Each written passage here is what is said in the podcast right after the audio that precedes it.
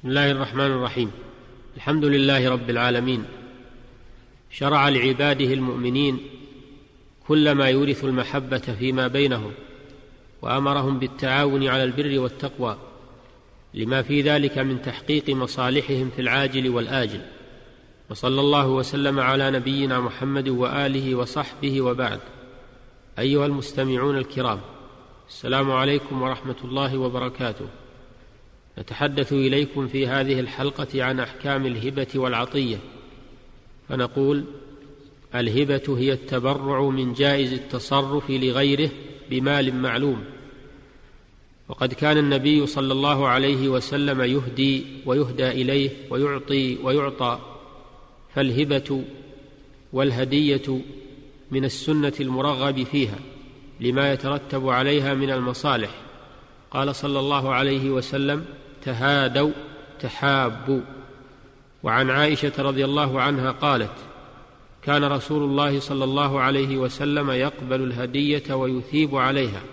وقال صلى الله عليه وسلم تهادوا فإن الهدية تسل السخيمة وتلزم الهبة إذا قبضها الموهوب له بإذن الواهب. فليس للواهب الرجوع بها بعد قبضها أما قبل القبض فله الرجوع.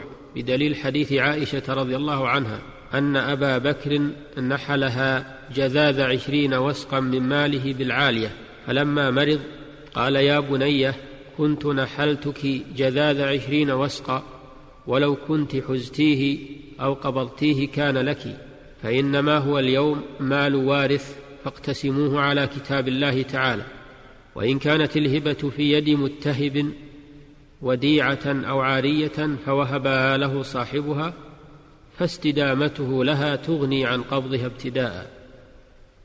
وتصح هبة الدين لمن هو في ذمته ويعتبر ذلك إبراء له. ويجوز هبة كل ما يجوز بيعه. ولا تصح الهبة المعلقة على شرط مستقبل كأن يقول إذا حصل كذا فقد وهبتك كذا. ولا تصح الهبة مؤقتة كأن يقول وهبتك كذا وكذا شهرا أو سنة. لأنها تمليك للعين فلا تقبل التوقيت كالبيع. لكن يستثنى من ذلك تعليق الهبة بالموت كأن يقول إذا مت فقد وهبتك كذا وكذا. وتكون حينئذ وصية تؤخذ من ثلث ماله أيها المستمعون الكرام. ولا يجوز للإنسان أن يهب لبعض أولاده ويترك بعضهم أو يفضل بعضهم على بعض في الهبة بل يجب عليه العدل بينهم بتسوية بعضهم ببعض. لحديث النعمان بن بشير أن أباه أتى به النبي صلى الله عليه وسلم لما نحله نحلة ليشهد عليها النبي صلى الله عليه وسلم فقال النبي صلى الله عليه وسلم أكل ولدك نحلت مثل هذا؟ فقال لا. فقال فأرجعه. ثم قال اتقوا الله واعدلوا بين أولادكم. متفق عليه.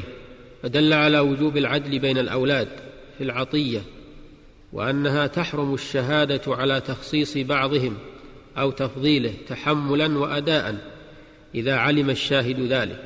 وإذا وهب الإنسان هبة وقبضها الموهوب له حرم عليه الرجوع فيها وسحبها منه لحديث ابن عباس مرفوعا العائد في هبته كالكلب يقيء ثم يعود في قيئه.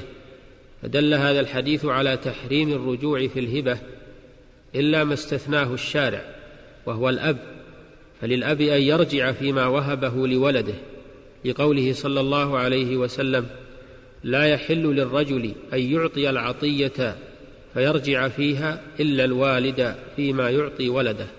رواه الخمسة وصححه الترمذي. كما أن للوالد أن يأخذ ويتملك من مال ولده ما لا يضر الولد ولا يحتاجه. لحديث عائشة رضي الله عنها أن النبي صلى الله عليه وسلم قال إن أطيب ما أكلتم من كسبكم وإن أولادكم من كسبكم. رواه الترمذي وحسنه ورواه غيره. وله شواهد تدل بمجموعها على أن للوالد أن يأخذ ويتملك ويأكل من مال ولده ما لا يضر ولده وما كان فائضا عن حاجته. بل إن قوله صلى الله عليه وسلم أنت ومالك لأبيك يقتضي إباحة نفس الولد لأبيه كإباحة ماله. فيجب على الولد أن يخدم أباه بنفسه وأن يقضي له حوائجه وليس للوالد أن يتملك من مال الولد ما يضره أو تتعلق به حاجته لقوله صلى الله عليه وسلم لا ضرر ولا ضرار وليس للولد مطالبة أبيه بدين ونحوه لأن رجلا جاء إلى النبي صلى الله عليه وسلم بأبيه يقتضيه دينا عليه. فقال النبي صلى الله عليه وسلم للولد أنت ومالك لأبيك. فدل على أنه لا يحق للولد مطالبة والده بالدين. قد قال الله تعالى وبالوالدين إحسانا فأمر سبحانه بالإحسان إلى الوالدين ومن الإحسان إليهما عدم مطالبتهما بالحق الذي عليهما له. ما عدا النفقة الواجبة للولد على والده فللولد مطالبته بها. لضرورة حفظ النفس إذا كان الولد يعجز عن الكسب لقوله صلى الله عليه وسلم لهند خذي ما يكفيك وولدك بالمعروف. يعني من مال زوجها أبي سفيان.